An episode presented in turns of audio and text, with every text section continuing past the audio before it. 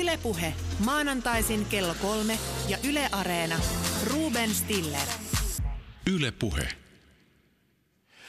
Siperialainen liikennepoliisi Sergei Torop näki vuonna 90, siis 1990, näyn. Se johti oman yhteisön perustamiseen. Vissarion yhteisö valmistautuu maailmanloppuun Siperiassa. Kuulette lisää tästä yhteisöstä tässä ohjelmassa. Tänään maanantaina me puhumme maailman lopuista lämpenevän ilmaston tunnelmissa ja mottona on T.S. Eliotin äh, runo The Hollow Men, joka kuuluu siis seuraavasti. This is the way the world ends. This is the way the world ends. This is the wor- way the world ends, not with a bang but a whimper. Tällä tavoin siis maailman loppu ei paukahtain, vaan kitisten. Ja täällä maailman lopuista keskustelemassa ovat ensinnäkin Minna Kulmala, joka on tutkinut tätä Vissarion ö, yhteisöä. Sinä olet kulttuuriantropologia, teet väitöskirjaa, eikö totta? Kyllä, kyllä. Tervetuloa. Kiitoksia. Täällä on Juha Ahvio, joka on Patmos-lähetyssäätiön tutkimusjohtaja. Tervetuloa. Kiitos. Ja Kari Ekvist, joka on monille tuttu. Hän on kosmologian professori ja popularisoinut tiedettä. Ja tulee, toivon mukaan, olen, tulen esittämään tässä lähetyksessä toivomuksen, että hän saattaa meidän ohjelmamme jollain tavalla ikään kuin kosmisiin mittasuhteisiin. Mielelläni. Hienoa, kiitoksia ja tervetuloa. Aloitetaan tästä Vissarion yhteisöstä. Sergei Torop näki näyn 90, 1990, joka johti tämän yhteisön perustamiseen. Se valmistautuu maailmanloppuun. Minkälainen tämä näky oli? Näyssä äh, Vissarion, siis Sergei Anatolievits Torop vielä tulo, tuolloin 90-luvun alussa koki tämmöisen monta kuukautta kestäneen äh, kokemuksen, ehkä parempi sana kuin näky.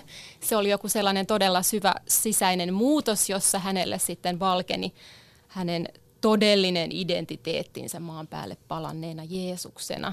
Ja hän on itse kuvaillut sitä, että se oli tämmöinen asteittainen herääminen, jonka seurauksena hän sitten ymmärsi missionsa ja maailman tilan ja on nyt sitten tätä näkyään toteuttanut jo Ja siellä, melkein 30 vuotta. Ää, siellä on ää, oma yhteisö Krasnajovskin.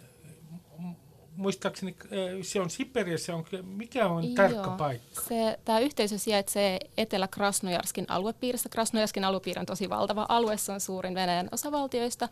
Ja siellä eteläosissa ää, muutama sata kilometrin Mongolian rajan pohjoispuolella, siellä Taikan, Taikan uumenissa. Taikan Uumenissa ja ö, olenko ymmärtänyt oikein, että tämä yhteisö, se todella valmistautuu maailmanloppuun ihan konkreettisesti? Olet ymmärtänyt ihan oikein. Tämä yhteisö ymmärtää itsensä eräänlaisena arkkina, joka on tällainen niin kuin ihmiskunnan geneettisen ja kulttuurisen perinnön tavallaan säiliö näinä turbulentteina aikoina. Ja se, miksi se yhteisö sijaitsee siellä Siperiassa, siihen on tämmöiset geologiset perustelut, eli se on hyvin kaukana mannerlaattojen saumakohdista ja meren rannoista ja tulivuorista, että sitten kun nämä luonnonkatastrofit alkavat maailmaa murjoa, niin he ovat siellä myös tässä mielessä turvassa. Ja elämäntapa on suunnilleen sellainen, että siellä tuotetaan kaikki, mikä on mahdollista tuottaa itse, eikö Se totta? omavaraisuus on siellä ihanne, mikä ei ihan täysin vielä toteudu, mutta siihen pyritään. Ravinnon osalta ollaan, mitä sanoisin, ehkä 90 prosenttisesti omavaraisia, että käytetään vielä niin kuin jauhoja tai kahvia tai sokeria tai teetä, tällaisia hyödykkeitä käytetään, mitä ostetaan ulkomaailmasta, mutta periaate on se, että ilman näitä ostettuja tuotteita pystytään jo elämään. Ja siellä on viime vuosina alettu puutarhoja laajentaa tavallaan vähän sitä silmällä pitäen, että nyt kun loppu entistä enemmän on tässä jotenkin iholla ja lähellä, niin sitten he odottaa, että kenties sinne tulevaisuudessa sitten tulee väkeä ja sitten he haluavat olla valmiita myös niin kuin heitä kestitsemään siellä. Äh, Juha Ahvio, äh, miltä kuulostaa. Tehän valmistaudutte myös Patmoksessa äh, maailmanloppuun. Teillähän on äh, käsitys lopun aikojen merkeistä. Mitä lopun aikojen merkkejä on näkyvissä? No meillä Patmuksessa, niin siis Patmos lähetyssäätiöhän on kristillinen lähetys- ja kehitysapuorganisaatio. Siellä on luterilaisia ja helluntalaisia ja muita vapaakristittyjä niin kuin jäseninä, eli sen oikeastaan merkillisemmästä putikista ei ole kysymys, mutta siis se Patmoksen usko, Jeesuksen toisen tulemuksen, mihin viittaatte näihin asiayhteyksiin, niin se on oikeastaan siis klassista kristillistä uskoa, eli tismalle sitä uskoa, mitä joka sunnuntai meidän luterilaisen kirkon Jumalan palveluksessa apostolisen uskon tunnustuksen nojaten tunnustetaan. Eli toisin sanoen, niin se mihin valmistaudutaan, niin se on tätä, mitä kristillinen usko on 2000 vuotta pitänyt yllä. Eli sitä totuutta, että Jeesus Kristus Jumalan poika tulee historiallisesti ja fyysisesti vielä kerran takaisin. Tämä on siis klassista kristinuskoa ollut aina. Ja tämä on myöskin patmosusko. Anteeksi, Joo. keskeytä, mutta saanko kysyä, että millä todennäköisyydellä Jeesus, mä olen itse juutalainen ja voin sanoa, että olen mallistunut juutalainen pidän äärimmäisen pienenä, olemattomana todennäköisyyttä, että Messias saapuu tämän lähetyksen aikana. Ja äh, Kari Enqvist juuri sieltä katselee minua mm. ja on varmaan aika vakuuttunut siitä, että osaapa tuo Stiller tuota lasketaan sittenkin. Äh, millä todennäköisyydellä Jeesus se, äh, saapuu toisen kerran tämän lähetyksen aikana? No se todennäköisesti on varmaan aika pieni, siis tämä on mun, mun vakaumus. Siis Jeesus itse, historiallinen kristillisyys on aina sanonut, että mitään aika laskelma meillä ei ole mahdollisuutta esittää tästä asiasta. Eli se on tavallaan tässä se vastaus tulee suoraan. Eli, eli sä et halua esittää maailmanlopusta minkäänlaista aikaa. En, koska ei mulla mitään valtuuksia eikä klassinen kristinusko koskaan esittänyt siitä mitään. Mutta se tosiasia, että Jeesus tulee takaisin, että maailmanhistorialla on tietty teleologia eli päämäärähakuisuus, niin se nojaa taas koko klassisen kristinuskon metafysiikkaan sen historiallisten perusteiden mielekkyyteen. Eli sen niin kuin voisiko sanoa uskottavuus, että Jeesus tulee takaisin, niin se on riippuvainen tietysti siitä, että mitä ylipäänsä evankeliumit kertoo, mitä ylipäänsä, että kun mennään metafyysisiin kysymyksiin, ja materialismi kontra äh, idealismi kontra tämmöiset kysymyksen asettelut tulee tähän settiin kaikki, niin meidän täytyy punnita sitä kautta sitten se. Eli, eli mä näen kuitenkin kaiken kaikkiaan, että tämä on yhtä perusteltua kuin mikä tahansa muukin kristillisen uskon uskon kappale, siis uskon Jeesuksen toisen tulemukseen. Hyvä.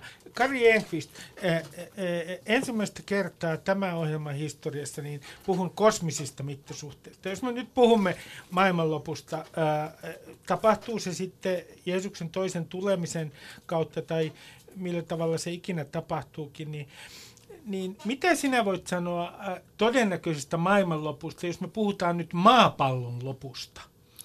Niin, kun puhutaan ma- maailman lopusta, niin usein sillä viitataan sitten niin ihmiskunnan loppuun, että tässä Jeesuksen toisessa tulemisessakaan ei varmaan maapallo mene niin viipaleiksi, mm. vaan, vaan siinä on sitten niin ihmiseen liittyviä tapahtumia, et, että tota, että se voi olla tietysti, että jos asiat menee oikein huonosti, niin meillä ei kovin montaa sataa vuotta tai tuhatta vuotta ole ainakaan tämmöisenä suurena lajina, että mä en oikein usko kyllä, että ihminen pystyy tältä pallolta häviämään millään, millään keinolla nyt sitten, e, ellei kysy, kyse ole sitten jostain kosmisesta katastrofista. Ja silloin tosiaan puhutaan sitä, että maapallolle tapahtuu jotakin ja me tiedetään, että aurinko pikkuhiljaa me tunnetaan sen ydinreaktiot, me tiedetään mitä niille tulee tapahtumaan ja se pikkuhiljaa lämpenee ja tästä nyt sitten erilaisia arvioita on, mutta noin karkeasti 500 miljoonan vuoden päästä sitten maapallo ehkä on käynyt sen verran kuumaksi, että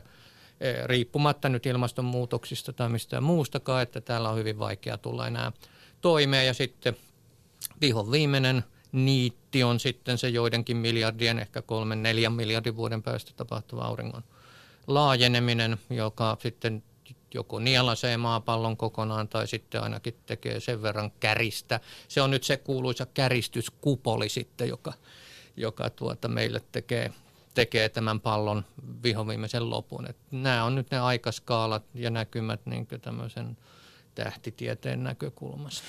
No Kari Enqvist, kun ajatellaan tätä meidän elämäämme täällä maapallolla, kaikkien lajien elämää, niin, niin onko sinun näkökulmasi, siis tieteen näkökulma se oikeastaan, että, että tämä on onnellinen sattuma. Tämä on sattuman kauppa, että me olemme täällä näin.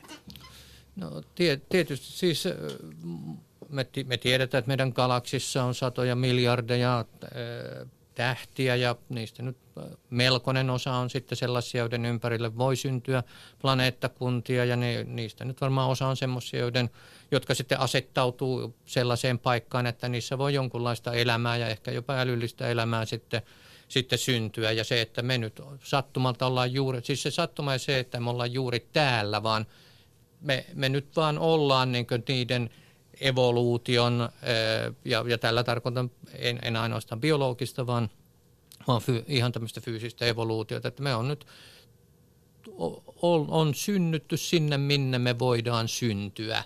Ja, ja se on niin tietysti sillä lailla sattuma, että sikäli kun me nyt tiedetään elämästä – muualla maailman kaikkeudesta, niin ei sitä nyt ainakaan vilise siellä.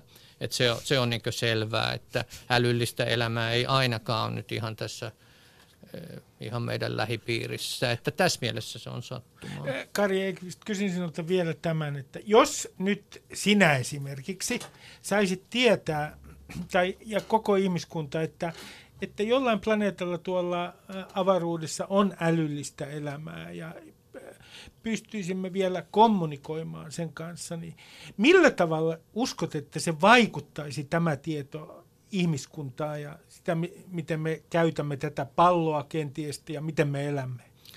No, tämä on tietysti hyvä kysymys ja se on vaikea, vaikea vastata, mutta ehkä sille kyynisesti voisi ajatella, että ei se vaikuta hirveästi. Että, että kun, kun tota, kuitenkin suuri osa ihmisistä ajattelee, että on olemassa tämmöistä älyllistä elämää jossain muualla, siis – skifi-elokuvat on niitä kaikkein katsotumpia. Se koko meidän kulttuuri on ikään kuin täyteen ahdettu tämmöisiä käsityksiä muista maailmoista, niin siinä ihmiset sitten sanoisivat, että okei, että, että näinhän me on aina ajateltu ja, ja, siinä nyt sitten heti tämmöiset kaupalliset toimijat varmaan alkaisivat, että saataako joku sieltä tanssii tähtien kanssa ohjelmaa ja niin edelleen, mutta tota, mun on vaikea uskoa, että siinä olisi niin joku valtava ikään kuin olomuodon muutoksen kaltainen kvalitatiivinen muutos, että yhtäkkiä me niin vetäisiin tota, jotkut valkoiset kaavut ylle ja alettaisiin hartaasti nyt sitten toimia,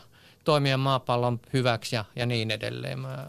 Tämä on varmaan mutta aika realistinen kuvaus, siis jos verrataan, siis vastaavan kaltainen tilannehan on ollut historian uuden ajan alussa, siis löytöretki aikana, jolloin maailmankuva niin laajeni joka tapauksessa aika laajasti ja tuli ihan semmoisia uusia ulottuvuuksia peliin, niin ei sekään maailma niin raiteltaan suistanut. Et siinä oli suurin piirtein tämä, että elämä jatkui, tosin tiedon piiri laajeni ja sitten pohdittiin vähän lisää asioita. Se, se oli dramaattisiakin tämmöisiä ulottuvuuksia, mutta, mutta esimerkiksi tämäkin, että jos elämää löytyy muilta taivaan kappaleilta, niin keskiajan teologi filosofit jo pohti tätä optiota ja silloin tietysti viritellään näitä ulottuvuuksia ja, ja voisiko sanoa filosofista teologisia ratkaisuja käyttöön, jos tämmöinen tilanne tulee vastaan. Mitä, mitä, mitä se tarkoittaa sitten, jos e, teille Patmoksessa, jos muualta löytyy tällaista elämää, ja kun oppi on se, että Jeesus saapuu toiseen kertaan, niin sitten mitä jos me löydämme semmoisen sivilisaatio, joka ei ole kuullutkaan Jeesuksesta? No tässä on monta, monta ulottuvuutta. Tietysti riippuu esimerkiksi siitä, että mikä näiden sivilisaatioiden suhde esimerkiksi on niin kuin kristillisen uskon mukaan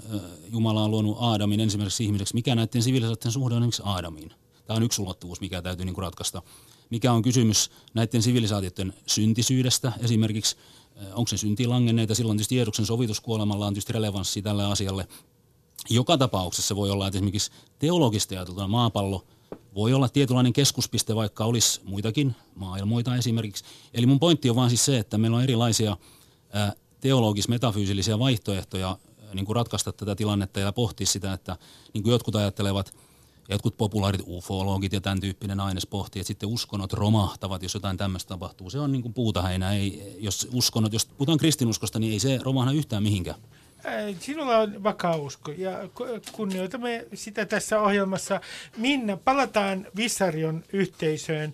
Kun tämä yhteisö odottaa maailmanloppua, niin mikä sen ide, varsinainen ideologia on? Siis siinä on ilmeisesti niin kuin, äh, siellä Siperiassa heillä on äh, aineksia kristinuskosta, mutta sitten samaan aikaan äh, muista uskonnoista. Joo. Tämä keskeinen kuvasto nousee kristinuskosta. Esimerkiksi just tämä, että Vissarionen pidetään uudesti syntyneenä Jeesuksena, mutta siinä heti se uudesti syntymä viittaa taas itään. Eli äh, tavallaan siinä sekoittuu monet, monet uskonnot ja se Vissarion onko se, onko se yhteisö... jä, siis jäl, jälleen syntyneenä Jeesuksena oikeastaan? jälleen vai? syntynyt, että Jeesuksen Joo. sama sielu, joka oli Jeesuksen kehossa, Eli on reinkarnaatio nyt, tavallaan, niin, kyllä, Onko siis Jeesuksen sielu on Vissarionissa? Kyllä. Tässä, tässä gurussa, joka johtaa Kyllä, kyllä. entisessä liikennepoliisissa Sergei Toropissa. Kyllä. Ja hän on nyt palannut maan päälle, koska elämme, olemme tulleet evoluutiossamme sellaiseen pisteeseen, että ihmiskunta on suistamassa itseään tuhoon. Ja nyt on aika tullut sitten korjata tätä suuntaa ja muuttaa, saada ihminen itse muuttamaan evoluutionsa suuntaa. Ja tämä Vissarion on nyt sellainen opettaja, joka sen kokee kykenevänsä tekemään ja aikaan saamaan. Ja hän itse ajattelee, että hän on tullut jatkamaan sitä, mi- mihin Jees- mikä jäi Jeesukselta ikään kuin kesken, että se mitä Jeesus sanoi, että rakastakaa lähimmäistä niin kuin itseään, Vissari on nyt tavallaan opettamassa sitä, miten se tapahtuu käytännössä kaikessa arkielämän nyansseissa. Että se tavallaan yhteisön elämä on tosi pitkälti tavallaan semmoista fyysistä, eh, psyykkistä työskentelyä, eli pyritään niin kuin Nämä, nämä muokkaamaan jäsenet, itseä. jotka on siellä, jota, jos olen mm. oikein, ö, oikein muistan, niin noin 4-5 tuhatta jäsentä täällä, tässä yhteisössä siellä Siperiassa. Niin minkälaista porukkaa nämä jäsen, tämä jäsenistö on? Mm, mä sanoisin, että no, suuri osa tulee siis entisen Neuvostoliiton alueelta.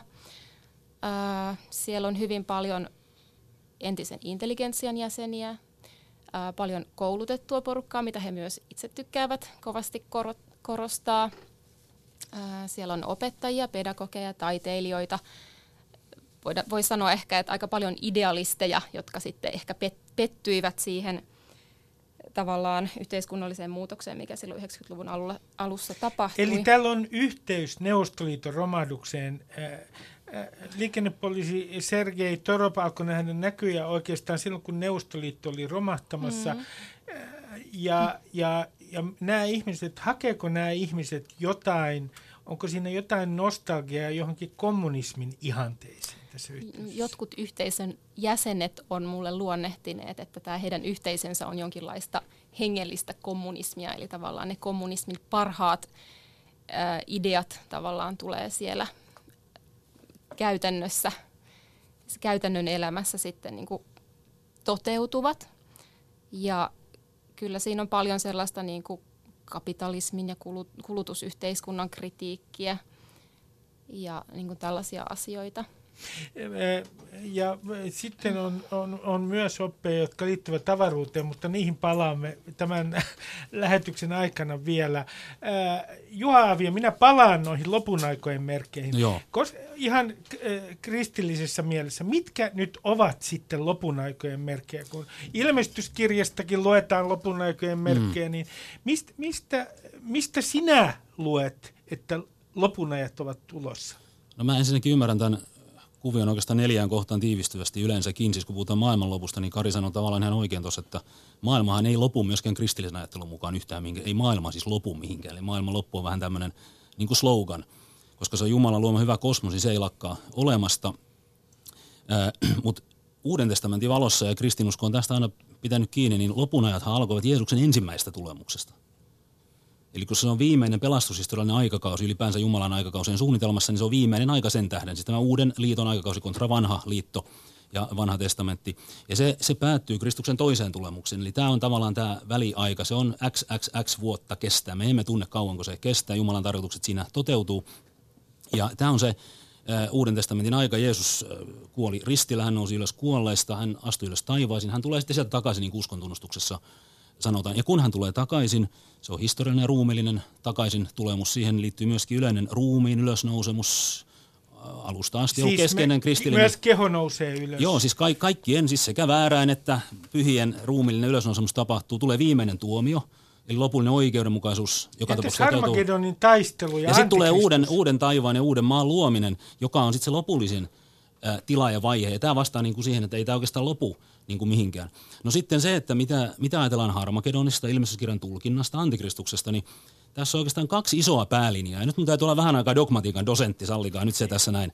Jos kiteyttää, niin- joo, niin kaksi päälinjaa on ollut kristillisessä ajattelussa. Toinen niin sanottu premillennialistinen katsanto, niin se on korostanut tätä Harmagedon puolta, antikristusta, ja että ennen Jeesuksen toista tulemusta niin tulee ikäviä, raskaita aikoja, suuri ahdistus ja tämmöinen. Ja niitä merkkejä sitten jotkut katsovat ja yrittävät ennakoida, että olisiko kohta tulossa sellaisia ja tämmöisiä.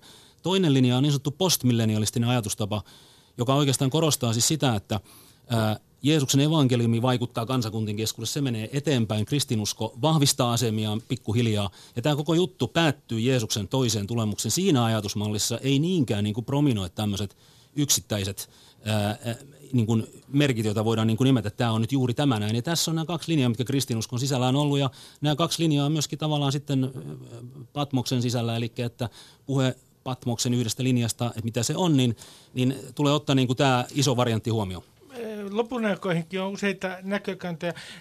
Sinä, Kari Enqvist, sinä olet tietysti kritisoinut uskonnollista ajattelutapaa. Mitä sinä ajattelet, kun sinä kuuntelet tätä Juhan puhetta lopun ajoista ja tästä Jeesuksen toisesta tulemisesta?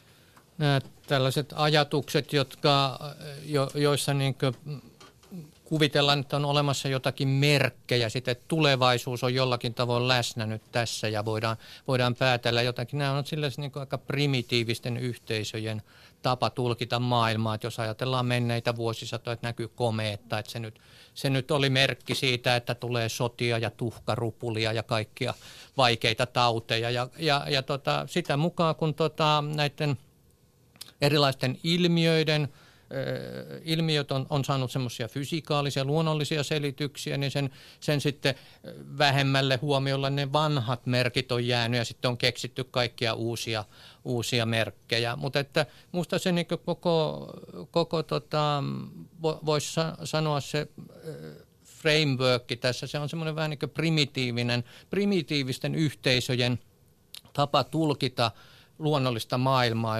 Usein just semmoisen pelon ja ja, ja tota, toisaalta sitten, niin kuin kristinuskoon sitten liittyy se toivo, siis siellähän toivotaan, että tulisi nyt mahdollisimman nopeasti tämä maailmanloppu, koska silloin hurskaat nousee haudoistaan ja, ja, ja rupusakki jää sitten sinne itkemään Jerusalemin, uuden Jerusalemin muurien ulkopuolelle. Val, valtavirran kristinuskoa tämä ei ole koskaan ollut siis se tämmöisen niin nyanssina, nyanssina tähän ja jos ajatellaan niin kuin kristinuskon – lähtökohtia, esimerkiksi luonnontieteen nousunen, vaikkapa esimerkiksi joku keskiaikainen kristikunta, siis yliopistolaitos syntyi sen piirissä, ja modernin luonnontieteen perustat, eli No mä en se, tiedä, se on tämä totta. ei nyt varmaan liity mitenkään siihen, että minkälaisia maailmanlopun kuvia. Tämä on historiallinen jana, jossa on Joo. kristinusko tietysti näytellyt tärkeä osa Joo. Euroopassa, mutta se on ihan toissijainen seikka. Et jos nyt ajatellaan esimerkiksi tätä mä nyt olen jo unohtanut, mikä oli tämä venäläinen porukka. Mutta Visserion. Että, Visserion, yhte, Visserion yhteisö. Hyvä.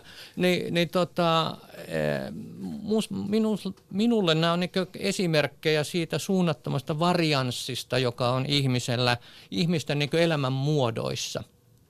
He, he, he niin toimii monilla eri tavoin ja he keksii itselleen merkitystä ja rakentaa sitten semmoisen tarinan itselleen, jolla on suuri merkitys. Mulle tulee niin kuin, ehkä nyt jos ottaa semmoisen rinnastuksen, mutta tulee mieleen tämmöisistä niin joskus lukee lehdistä tai jostain, että on joku, joku tyyppi, vaikka asuu jossain korvessa tuolla Kainuussa yhdessä mökissä. Hän on keräillyt sinne tulitikkuaskeja. Hänellä on 10 000 erilaista tulitikkuaskia. Ja, ja sitten voi sanoa, että no tämähän on ihan kiva juttu, mutta et mitä sitten? Ja se on hänen elämän muotonsa ja hän on sillä, sitä kautta tyytyväinen, mutta sillä faktalla, että hänellä on nyt niin paljon – tulitikkuaskeja. Sillä ei ole mitään yleistä merkitystä. Se ei kerro niin meille, meille sanotaan nyt suurelle osalle ihmisistä, ei, ei kerro yhtään mitään, se ei määritä meidän elämää. Ihan samalla lailla nämä tämmöiset lahkot, jotka odottaa maailmanloppua, se, heille se on suuri merkitys – heille on tärkeää, mitä nyt sanotaan raamatusta. Mulle se on aika yhdentekevää, mitä siellä sanotaan. En, en mä nyt ymmärrä, miksi me pitäisi sitä lukea tai, tai ajatella, että sanotaanko siellä nyt näin tai noin. Se, se on mulle henkilökohtaisesti yhdentekevää, mutta tiedän, että monille se on tärkeää. Ja varmaan Venäjällä sitten tämä yhteisö, joka odottaa sitä maailmanloppua, kuvitellaan, että he on on turvassa. Nyt ihan alaviite, saanko sanoa alaviitteen? Ole hyvä. Et, et se on hieman hupaisaa tämä, että he on niin painut Siperiaan ajatellen, että siellä on kaikkein eniten turvassa, kun yksi suurimpia kauhuskenaarioita on se, että Siperian ikiroutaan jäätynyt metaani purkautuu siellä ja myrkyttää kaikki. Mutta ehkä tässä on nyt suuri suunnitelma on sitten nähty, että näin ei tapahdu, en tiedä. Mutta et, et, tota, niin. Tämä, tämä, tämä on mielenkiintoista, mitä sanoit. Mä annan heti, äh, okay. sä Juha kohta puheenvuoron, mutta Minna, jos tämä Vissarion yhteisö on laskenutkin ihan väärin nyt, koska siellä saattaa purkautua metaania. Luin jostain, että he, he ovat kyllä tehneet niin kuin laskelmia, että tämä paikka, missä minne he ovat perustaneet valtakuntansa, niin eh, he tarkistivat, että se on jotenkin geologisesti vakaa alue. Joo, kyllä he se on siellä yhteisössä sellainen faktana pidetty aluasia, että turvassa ollaan ja kaukana ollaan kaikista vaarallisista asioista ja mutta geologia on eri asia kuin, mm. kuin metaani. Nimenomaan. Nimenomaan. Mm. Mä, mä kysyn sinulta, että kun tämä on milleniaristinen liike, no, kun sinä olet kulttuuriantropologi, niin sua nyt anteeksi, jos nyt määrittelen tässä milleniaristisen liikkeen väärin, sinä saat täsmentää, mutta se tarkoittaa sellaista liikettä, joka uskoo suureen mullistukseen. Ja usein näillä on, ne voivat olla messiaanisia liikkeitä, niillä on joku esimerkiksi niin sanottu guru johdossa, tai ne voivat olla niin sanottuja nativistisia liikkeitä, tai näiden kummankin ää, miten sanois, yhdistelmiä. Nämä nativistiset liikkeet haluaa palauttaa vanhan sosiaalisen järjestyksen. Nyt mä kysyn sulta, että kun tämä Vissarion liike on tämmöinen milleniaristinen liike, niin mitä muita tällaisia liikkeitä on ollut lä- lähihistoriassa, joita voi kutsua milleniaristisiksi? Mm, no ainakin tuolla 1800-luvun puolella voidaan esimerkiksi Tyynemeren alueella on ollut tämmöisiä niin kutsuttuja lastikultteja, jotka on ollut tavallaan tämmöisiä yhteisöllistä pyrkimystä vastustaa uusia valtarakenteita näiden kolonialistien ja siirtomaaherrojen tultua sinne heidän alueilleen ja sitten tavallaan siihen on täytynyt löytää joku tämmöinen selitys. Ja siihen liittyy tosi paljon tästä ristiriitaa, että toisaalta nämä siirtomaaherrat koettiin riesana ja he toi myös uutta uskontoa, mikä herätti sitten niin kuin, ää, tuntemuksia monenlaisia, mutta toisaalta taas sitten nämä niin kuin rikkaudet ja tavarat ja lentokoneet herätti tosi paljon mielenkiintoa. Ja sitten tavallaan näissä lastikulteissa on uskomus siihen, että pian koittaa joku vapautuksen aika ja joku lasti tulee esimerkiksi lentokoneella sitten heidän, heidän mailleen ja sitten koittaa tällainen uusi vaurauden aika. Ja sitten tämmöisiä, mitä ehkä tuu arjessa ajatelleeksi niin paljon, mutta niin kuin tämmöiset apokalyptiset odotukset liittyy hyvin usein niin kuin uusien uskontojen tradition syntymiseen. Esimerkiksi Jehovan todistajien liike myöhempien aikojen pyhien Jeesuksen Kristuksen kirkko, tutummin mormonikirkko, on syntynyt tällaisen niin kuin milleniaristisen odotuksen niin kuin no, ympärille. Kun tuossa aikaisemmin kerroit, että, että ja kun on selvää, että Sergei eh, Torop näki näkyjä samaan aikaan, kun Neuvostoliitto oli romahtamassa, hmm. niin onko nyt tyypillistä? Siis voimmeko, voimmeko odottaa nyt, kun ilmastonmuutos ahdistaa monia ihmisiä ja, ja, ja nähdään niin kuin ikään kuin maailmanlopun merkkejä, tämmöiset milleniaristiset liikkeet, että niitä syntyisi kiihtyvällä tahdilla, koska koko meidän elämäntapahan on tässä niin kuin murroksessa. Niin. Mä en ehkä uskalla ihan sanoa, tai ol, sanoa, että syntyykö niitä nyt kiihtyvällä tahdilla, mutta niitähän on aina ollut ja varmasti niitä syntyy ja usein sitten, jos on tämmöinen profeetta tai messiashahmo, niin löytää, löytää kyllä varmasti jonkin verran seuraajia, mutta sitten taas näkisin, että tämmöinen niin kuin millennium-ajattelu tai milleniaristinen ajattelu voi olla myös, myös tavallaan ilmentyä ei välttämättä uskonnollisissa liikkeissä, vaan myös esimerkiksi poliittisessa toiminnassa. Jonkinlaisena populistina. Niin, jonkinlaisena tällaisena, tällaisena muunlaisena toimintana, johon liittyy sit hyvin joku vahva ajatus siitä. Niin, siis, kyllä meidän kannattaa muistaa, että tämä, kun puhutaan nimenomaan lähihistorian milleniaristisista liikkeistä, niin siis kansallissosialismi, kommunismi – vihreä aati meidän päivinämme, genderideologia, miettikää hiukan, mitä tämä genderideologia sanoo.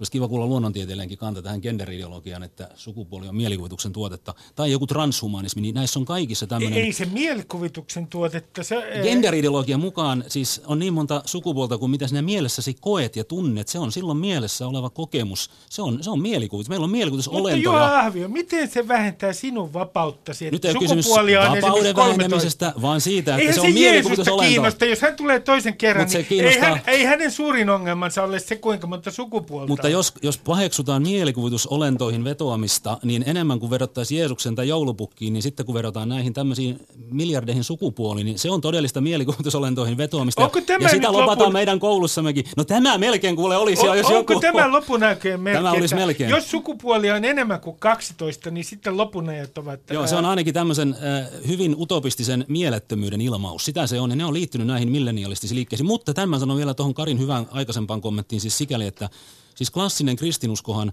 siinä on tämä luomisen teologia ollut aika vahvasti ja tämmöinen eskapismi, siis halu paeta olemassa olevaa todellisuutta, niin se ei ole koskaan tähän valtavirtaan kuulunut, vaan päinvastoin on katsottu, että meillä on tehtävä tällä ajastaan hyvä Jumalan luomisteko, eikä ole niinkään pyrkimys päästä pois tästä, vaan vaikuttaa, elää täällä Jumalan kunniaksi, ja se on tietynlaista realismia luonut. Ja valtavirran kristillisyys esimerkiksi, vaikkapa keskiajalla, niin niin kanavoi tämän intressinsä esimerkiksi luonnontieteen perusteiden luomiseen, e, empiirisen tutkimuksen ja muuhun tämmöisen siis tieteellisen ajattelun. Tämä on aika rakentavaa. Eli valtavirran kristinuskossa ei itse asiassa ole tätä manikeolais-utopistista milleniarismia.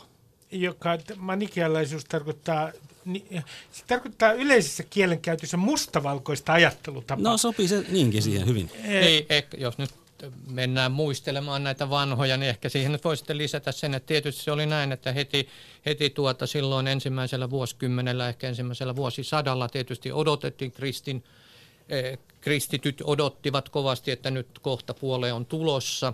Eh, tämä Jeesuksen toinen tuleminen, siis juutalaisethan eivät eivät tunnetusti hyväksy tätä. Ja tästä on joku, tämä täytyy nyt sanoa tässä yhteydessä, joku rabbi sanonut, että et, et, kun ei tiedä, että oliko Jeesus nyt Messias vai ei, mutta sitten odotetaan sitä toista tulemista, jos hän sanoo, että hauska nähdä teidät, tai hauska te- nähdä teidät taas, niin se selvittää, että onko kysymys niin kristitystä vai juutalaisesta messiaasta. Tämä, tämä on no. loistava kiteytys, Kari Mut, Mutta siis se, sen jälkeen, kun ensimmäisellä vuosisadalla ei sitten tullut sitä odotettua maailmanloppua ja Jeesuksen toista tulemista, niin, niin sitten tuli instituutio, kristinuskosta tai kirkosta tuli instituutio ja se kanavoi sitten mm-hmm. tosiaan toimintansa sillä lailla, että ylläpitämään sitä omaa instituutiota. Joo. Ja on se klassisen liberaaliteologian ymmärrys. Niin. Se on pikkasen niin yksipuolinen. Siis niin. Siinä oli tota ulottuvuutta, mutta myös oli sitten sitä ajatustapaa, että, että siinä ei alun alkaenkaan ollut ihan tämmöistä eskapismia. Mutta niin kuin sanottu, niin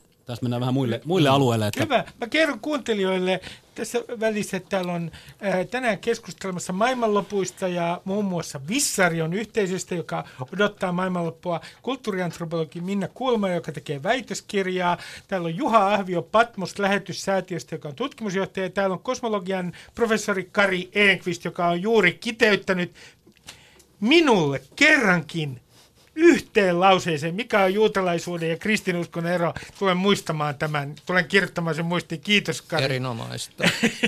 ja me, Teologia on aina ollut lähellä sydäntä. Se, samoin, todella, ja, ja joskus liiankin lähellä.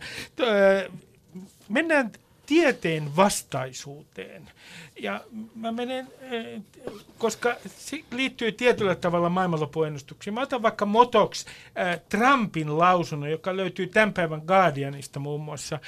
Kun, äh, hän oli keskustellut ilmastonmuutoksesta – muistaakseni 60 Minutes-lähetyksessä, niin hän sanoi näin, että ei se mitään, että se ilmasto lämpenee, koska se kuitenkin ää, ää, sitten taas kylmenee. Niin mä kysyn sulta Minna, miten suhtautuu tämä Vissarion yhteisö tieteeseen ja tieteen tuloksiin? Periaatteessa tieteeseen suhtaudutaan positiivisesti ja ajatellaan, että esimerkiksi tämä Jeesuksen toinen tuleminen, niin jotta se voisi tapahtua sillä lailla, että ihmiset ymmärtäisivät tavallaan tämän seuraavan evoluution seuraavan vaiheen tavallaan tärkeyden tai hänen sanomansa, niin on tarvittu näitä tieteen ja teknologian edistysaskelia, koska muuten ihmiset olisivat edelleen ehkä ajattelussaan niin sanotusti primitiivisempiä, eikä pystyisi tavallaan viemään tätä kehitystä eteenpäin. Niin siinä mielessä tiedettä tieteeseen suhtaudutaan positiivisesti ja on erityisiä tieteen aloja, mihin suhtaudutaan erityisellä kiinnostuksella, esimerkiksi ravintooppi. Heille on hyvin tärkeää huolehtia kehosta ja terveydestä, koska sitä valmistellaan ikuista elämää varten. Ja halutaan myös vaikuttaa siihen ihmisen geeniperimään ja ää, sen sellaiseen. Mutta sitten on taas tämmöisiä alueita, kuten vaikka rokotukset, joihin suhtaudutaan sitten taas paljon penseämmin. Ja sitten käsitys tieteen luonteesta ehkä on semmoinen aika elävä käsite siellä, että tämmöiset niin asiat, vaikka parapsykologia tai astrologia, niin niitä saatetaan niin kuin pitää ihan tieteen asemassa. Ja, Joka muuten ei ollut harvinaista eh, Neuvostoliitossa, entisessä Neuvostoliitossa juuri mm. ennen romahdusta. Kaiken maailman ihmeparantajat saivat paljon uusia asiakkaita, kun yhteiskunta oli täydessä kaauksessa. Mm.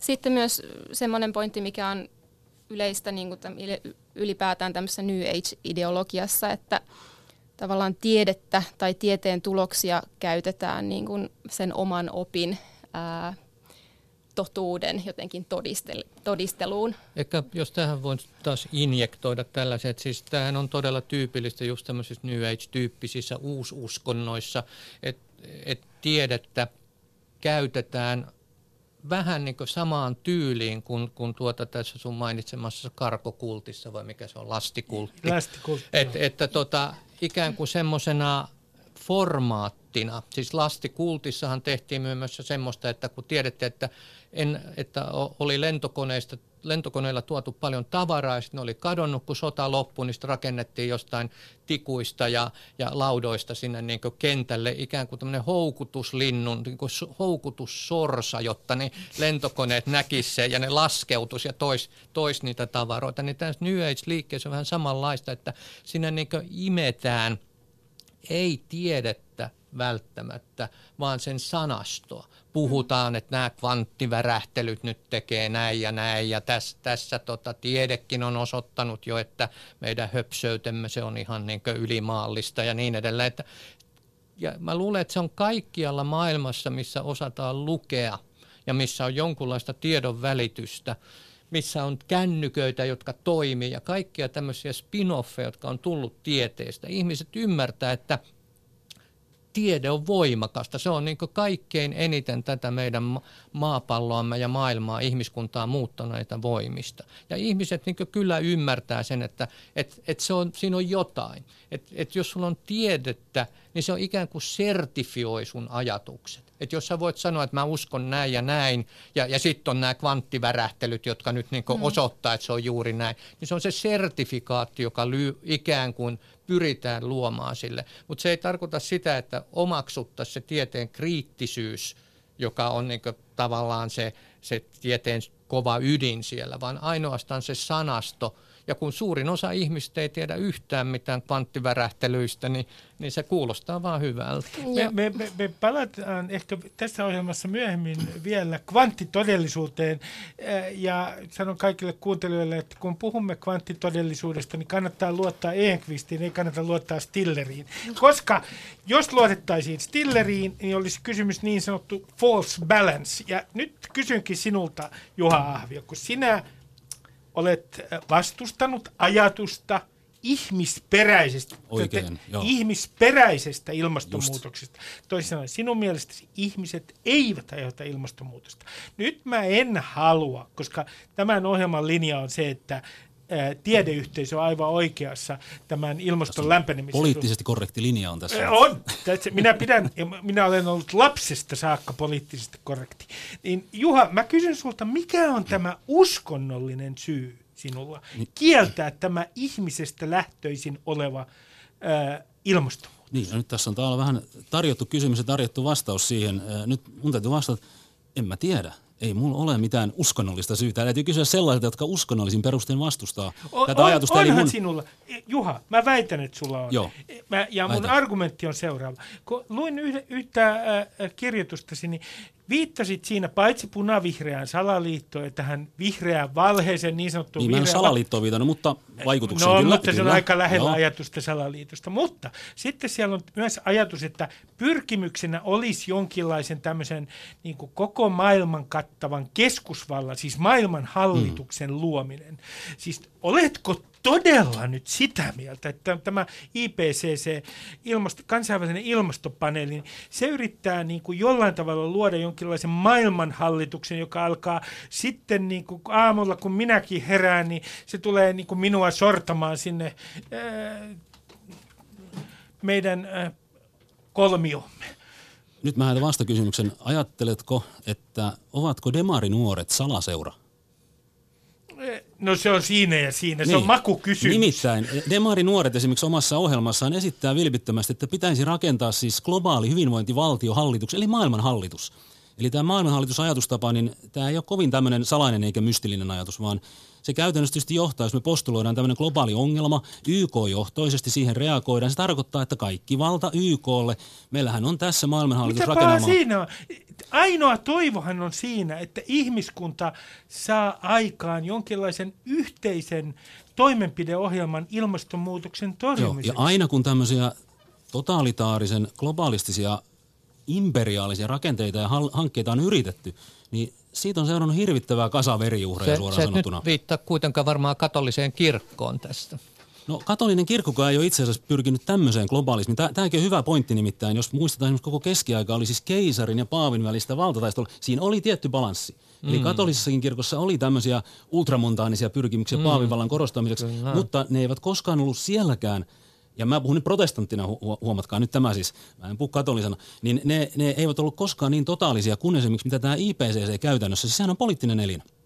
Siis hallitusten välinen kansainvälinen ilmastopaneeli, se ei ole puhtaasti tieteellinen, se on ideologinen, se on poliittinen, se on hallitusten välinen. Rahoitus tulee ideologisilta ja poliittisilta toimijoilta yli kymmenkertaisesti tuo- enemmän kuin skeptikoilla. Eli tästä niin kuin tulee se ajatus. Onko ja- se antikristus, äh, antikristuksen palveluksessa myös? No ainakin IPCC-päällikkö Rajenda Pakhauri sanoi, että tämä koko hanke on hänelle uskontoa. Se on minun darmani. Niin, Sanoi IPCC-päällikkö. Mutta sehän on kaunis jos- uskonto siinä tapauksessa, koska siinä Mut siinä piti olla tiedettä. Siinä piti olla tiedettä. yritetään pelastaa niin. maapallo. Mutta sen piti olla tiedettä, eli siis se on uskonnollista ja äh, politiikkaa, ja sen takia tavallaan tämmöinen poliittinen kritiikki, eli tämä on turmiollinen poliittinen hanke, ja sitten ihan tämmöinen konkreettinen juttu, ihan käsi sydämelle kaikki kuulijat ja läsnäolijat. Jos me poistamme fossiiliset polttoaineet käytöstä, öljyn, kivihiilen ja maakaasun ja vielä ydinvoimankin, niin sanokaa hyvät ihmiset, millä me pyöritämme, mistä me saamme energian. Tuulimyllyt, aurinko, biopolttoaineet ynnä muut, ne eivät riitä. Tämä jos joku on aivan fantastinen epätieteellinen utopia, Patmos- mitä vihreät ajavat. Patmos sai juuri autoilevia jäseniä. Ja, ja, Aamen. ja, ja t- mulla alkaa tulla vähän sellainen tunne, että, että te todella kiirehditte maailmanloppua nyt, kuule Juha. Kysyn, Kari, sinulta tästä tieteen vastaisuudesta. Mehän ollaan nähty, että se on tietynlainen buumi. Jos ei puhuta pelkästään tästä ilmastodenialismista, niin rokotusten vastaisuus, mihin Minna tuossa teemana viittasi aikaisemmin. Sitten esimerkiksi tällaiset keskustelut, joissa höpö-höpö-lääketiedettä edustavat ää, tyypit otetaan ihan vakavasti he keskustelevat esimerkiksi kolesterolilääkkeiden toimivuudesta televisiossa. Ää, niin mä kysyn sulta, että mistä tämä tieteenvastaisuus oikein nousee? Sitähän nähtiin muun muassa Brexit-kampanjan aikana. Kyllä mä Ja, ja tota, se on tietysti hyvin sellainen monisyinen ja kompleksi ilmiö, mutta jos mä hatusta vetäsen pari, pari Ole selitystä, että yksi, yksi on tietysti nyt tämmöisellä voi sanoa aatehistoriallisella ta- tasolla tämmöinen niin relativismi, joka on niin noussut sitten, sitten tuota, jollakin tavoin nyt sanotaan viimeisen 50 vuoden aikana tämmöiseen niin ajatusten keskiö. Siis relativismi tarkoittaa nyt sitä, että jokaisen mielipide on yhtä hyvä ja ei ole totuuksia. Minun totuus on yhtä hyvä kuin sinun totuus. Et se on, se on niin saanut tota, ikään kuin tämmöistä kannatusta. Ja sitten voi kysyä, no minkä takia näin on tapahtunut. Mä ajattelen, että siihen on ehkä sitten vaikuttaa tämmöinen syvempi inhimillinen tarve, se, että meillä on kaikilla voimakas, voimakas tarve ikään kuin pitää ympäristö, semmoinen niin mielikuva ympäristöstä, meidän elämästä, niin kuin psykologiassa puhutaan tämmöisestä koherenssista, että ei haluta, että on kauheita ristiriitoja. Ja me halutaan, meidän niin lajityypillinen on se, että me halutaan niin etsiä syitä asioille. Ja tämä, tämä on se, minkä takia me ollaan nyt täällä tä, tässä studiossa, koska meidän esi-isät oli siellä luolassa niitä, jotka kun sieltä rasahti ulkoa, ne kysyivät, että mikäköhän se mahtoi olla syy tuohon, että olisiko joku iso kissaeläin vai, vai mistä siinä oli kysymys. Tämä on niin meille lajityypillistä. Ja nyt sitten, kun maailmaa on tutkittu, luonnontieteet on viimeisen sadan vuoden aikana niin mennyt eteenpäin valtavasti ja paljastanut todellisuuden, joka on, on hirvittävän monimutkainen. Siis se ei ole yksi, sitä ei pysty niin oikein yksi ihminen tota, ymmärtämään. On, on kvanttifysiikkaa ja on suhteellisuusteoriaa, on ilmastonmuutosta ja on vaikka mitä hyvin, hyvin monimutkaisia asioita. Ja kuitenkin samaan aikaan meillä on se tarve niin saada joku selitys.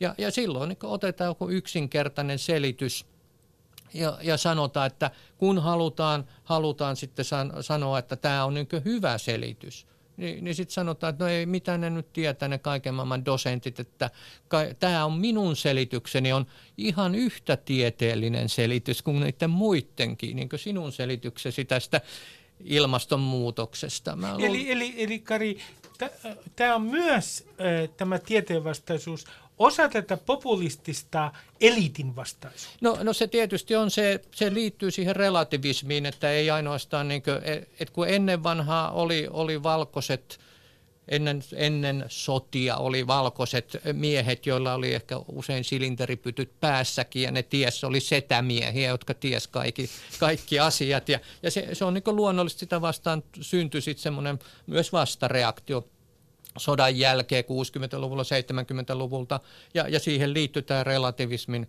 relativismin kasvu, johon liittyy just tämä aut, antiautoritäärisyys, josta on niin ihan politiikassa ja kaikkialla muualla merkkejä. Mä näen tämän tämmöisenä niin hyvin pitkänä kymenä, joka juoksee tämän 1900-luvun lävitse, ja täh- tähän se on nyt se, se sitten se, se vuoksi on meidät tuonut tähän tämän kaiken kuohan keskellä. Ja on hyvin vaikea nähdä, että mist, miten me tästä, tätä niin korjataan. No, Minna, mä itse asiassa äh, lähden nyt vähän avaruuteen, koska kaikkien näiden maailmanlopun ennustusten keskellä ja Jehovan todistajilla niitä muun muassa useampia. Minä en pysty tässä luettelemaan, kuinka monta maailmanloppua Jehovan todistajilla on ollut. Ja tietyllä kunnioituksella suhtaudun heihin siksi, että he ovat kestäneet niin monta maailmanloppua.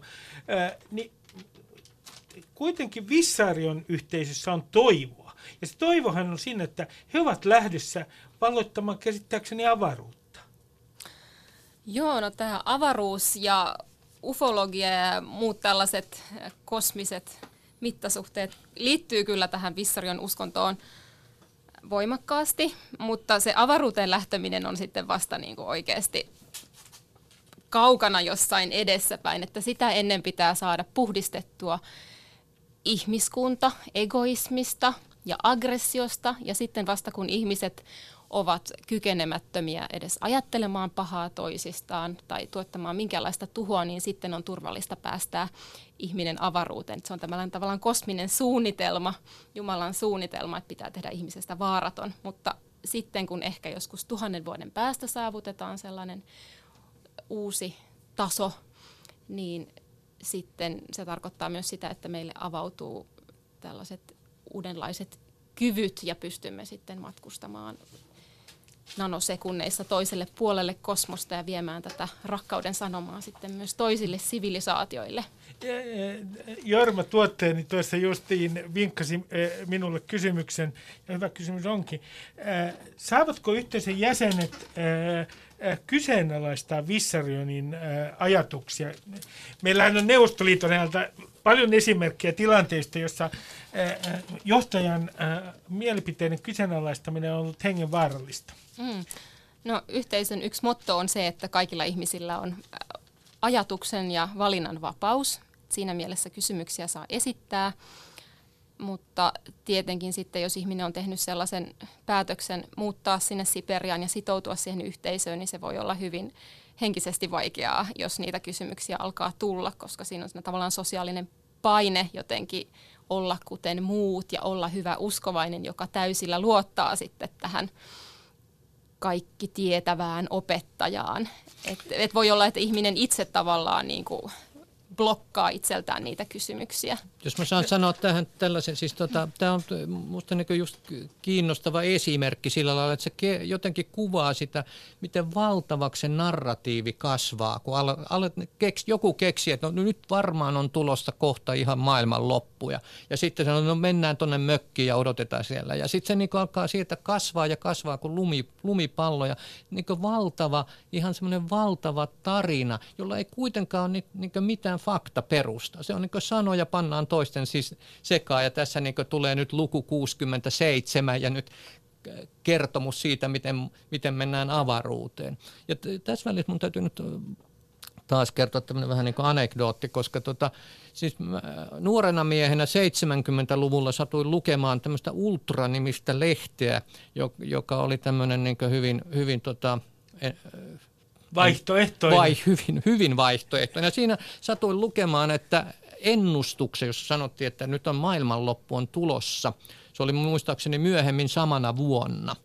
Ja, ja tota, sit seuraavana vuonna taas sattui käsiini Ultralehti, josta sitten ihan taas sattumalta, liekö johdatusta, eh, luin, että että se maailma, he kertoi siinä, että me ennustimme maailmanloppua nyt sanotaan viime vuoden marraskuulle, mutta et, et se, että, että tota, se kyllä tuli, mutta kukaan ei huomannut.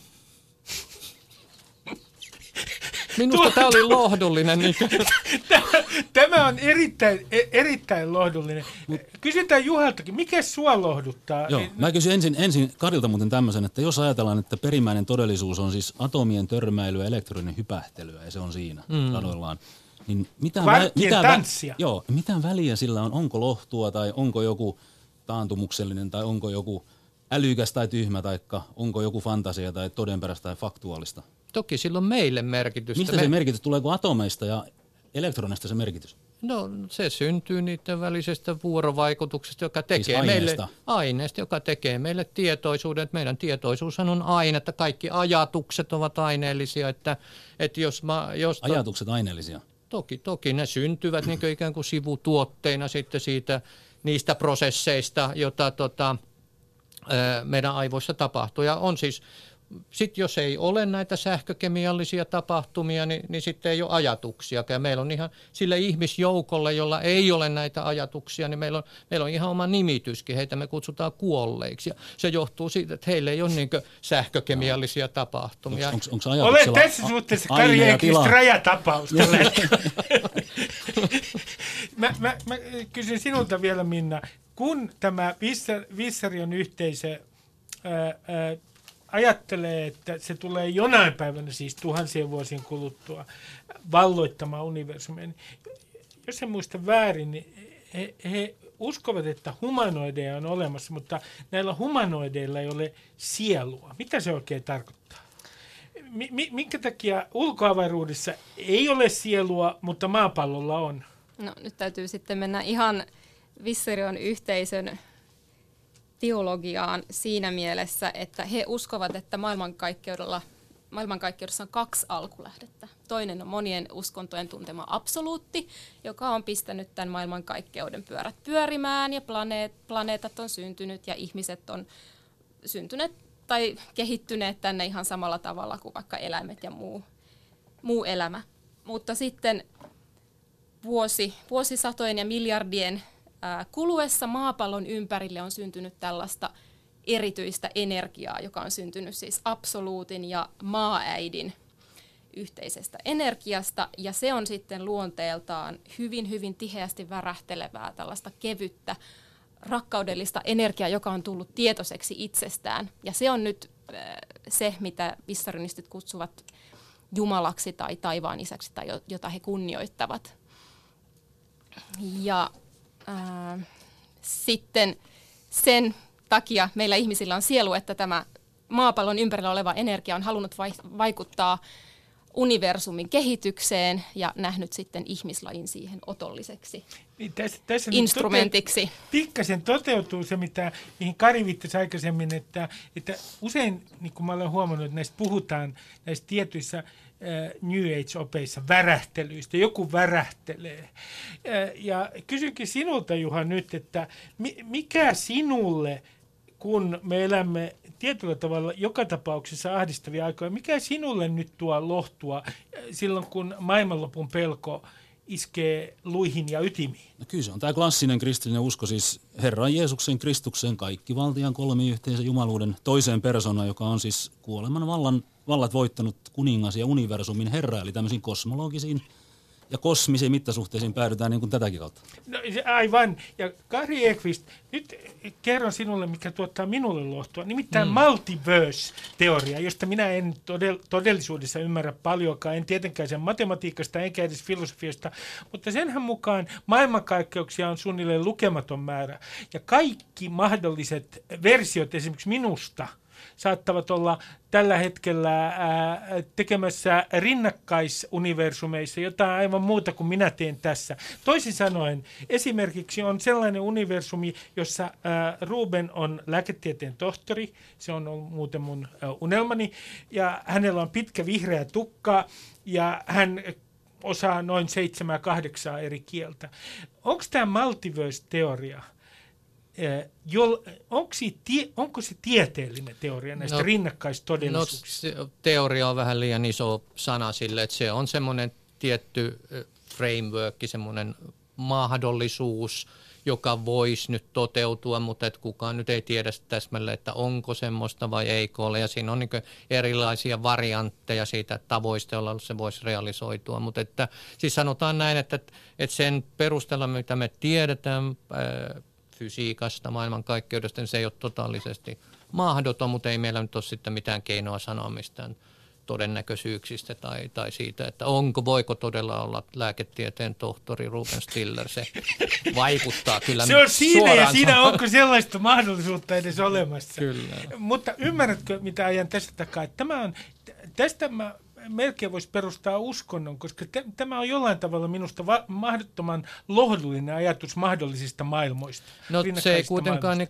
sinua liikuta sitten suuntaan tai toiseen, että minusta ehkä se lohdullinen ajatus on se, että me, me ollaan tämmöisiä fysikaalisia olentoja, me eletään tällä aikamme ja, ja tota sitten me painutaan sinne, sinne pimeyteen, mistä me on tultukin. Ja niin kuin Monty Pythonista sanot, että kun tulet, tulet, mistä, et, tulet ei mistään ja menet takaisin ei minnenkään, että mitä, mitä siinä nyt häviää sitten, ei mitään. Nimenomaan. Eh, Ihan lyhyesti lopuksi, eh, Juha Ahvio, onko olemassa lajityypillistä käyttäytymistä?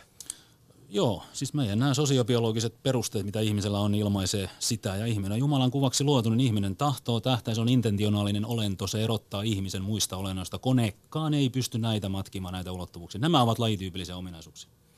Ää, Ja ihan lyhyesti Minna, ää, mistä, miten kun ää, Vissarionilla on myös jälleensyntymysoppi, niin mi- mikä ratkaisee sen, miten ihminen jälleen syntyy? Ihminen jälleen syntyy sellaiseen paikkaan ja sellaiseen kehoon, mikä parhaiten palvelee hänen sielunsa evoluution kehitystä.